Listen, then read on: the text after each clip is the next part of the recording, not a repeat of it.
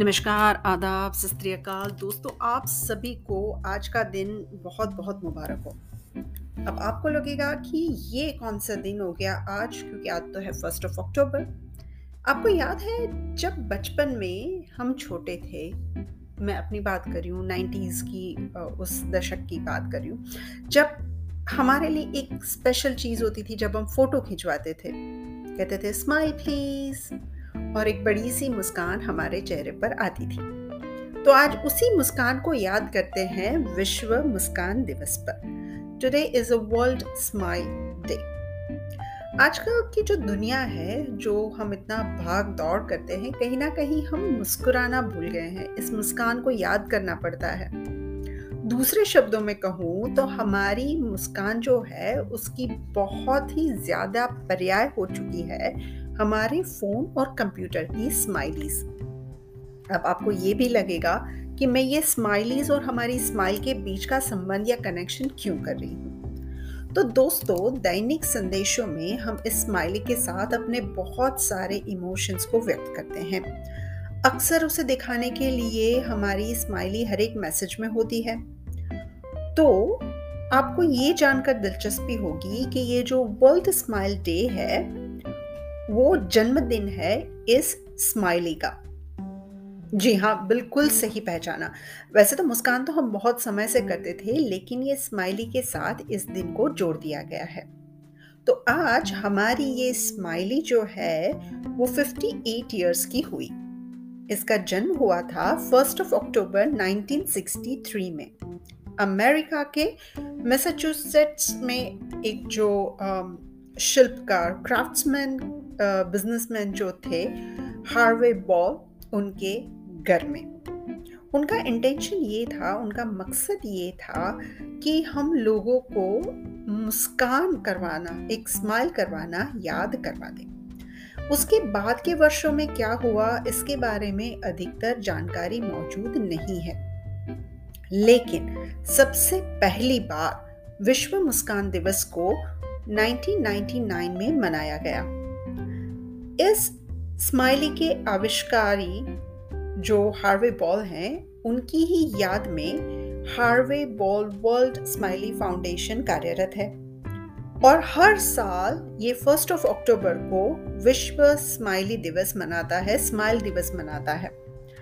अब उसका उद्देश्य जैसे कि कहा कि लोगों को मुस्कान याद दिलवाना है।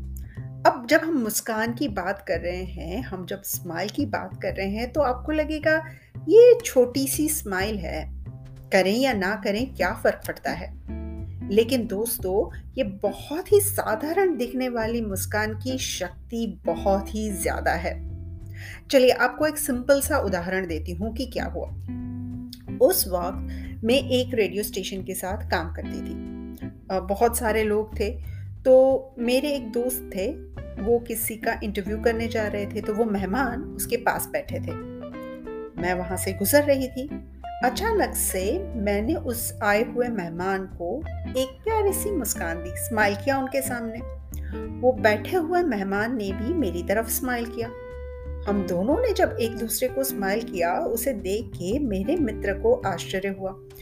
उन्होंने पूछा कि क्या आप दोनों एक-दूसरे को जानते हैं? हम दोनों ने एक साथ जवाब दिया, बिल्कुल नहीं। यहाँ से शुरू हुई बातचीत आज वहाँ तक पहुँची है कि उस मेहमान जिससे मेरा कोई संबंध नहीं था, आज हम एक अच्छे दोस्त हैं। ये स्माइल है जो शुरुआत करती है दोस्ती की। ये स्माइल है जो शुरुआत करती है संबंध की। ये मुस्कान है जो किसी का भी मूड कितने भी बुरे मूड में क्यों ना हो, उसको सुधार देने की। ये मुस्कान है थोड़े से वक़्त के लिए उस चिंता को, उस तनाव को दूर भगा सकती कर भगा सकती है। ये वो मुस्कान है जो रिश्तों में सुधार ला सकती है। और हाँ, अगर आप हेल्थ कॉन्शियस हैं, आपको अपने स्वास्थ्य के लिए बहुत ही ज़्यादा जागरूक हैं, तो आपके लिए तो स्माइल बहुत ही ज़्यादा शक्तिशाली दवाई है, क्योंकि वे हमारा ब्लड प्रेशर और इम्यून सिस्टम को भी ठीक रखती है।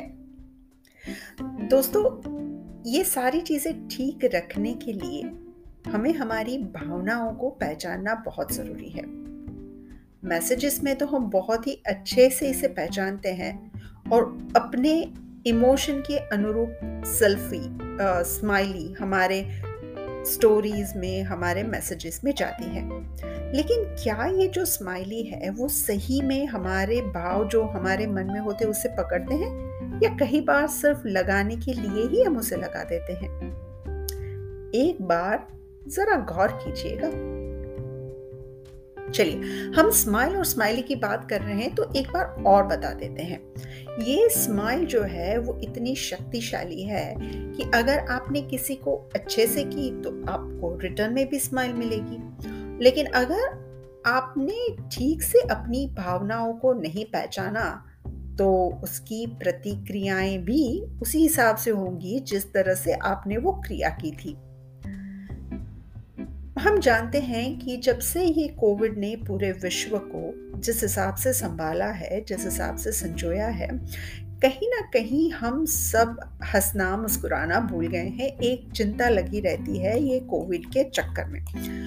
तो क्यों ना आज कुछ नया किया जाए? इस साल की जो थीम है, उसी के आसपास की बात करती हूँ। इस साल की जो थीम है, वो है do an act of kindness. Help one person smile तो इस एक्ट ऑफ़ काइंडनेस क्यों खुद के साथ ही ना की जाए? क्यों ना खुद ही वो व्यक्ति बना जाए कि जिसको हम हंसने के लिए मदद करें? है ना इंटरेस्टिंग बात? चलिए तो कैसे करेंगे? चलिए, बच्चे बनते हैं। बनाते हैं वो सिले से फेसेस जिसको देखकर हम ऐसे ही बेवजह हँसते थे, दिल खोल के हँसते थे। करते हैं उस लाफिंग योगा को, जहाँ आसपास की चीज़ों को बुलाकर सिर्फ़ कंसंट्रेट करते हैं हमारी हँसी पे, हमारी स्माइल पर। चलिए पहचानते हैं उस खूबसूरत पलों को, जिसको याद करते ही हमारे चेहरे पर, हमारे होठों पर स्मित आ जाती है। चलिए याद करते हैं उस रंगों को, जिस रंगों के साथ खुशी की लहर हमारे पूरे शरीर में दौड़ जाती है।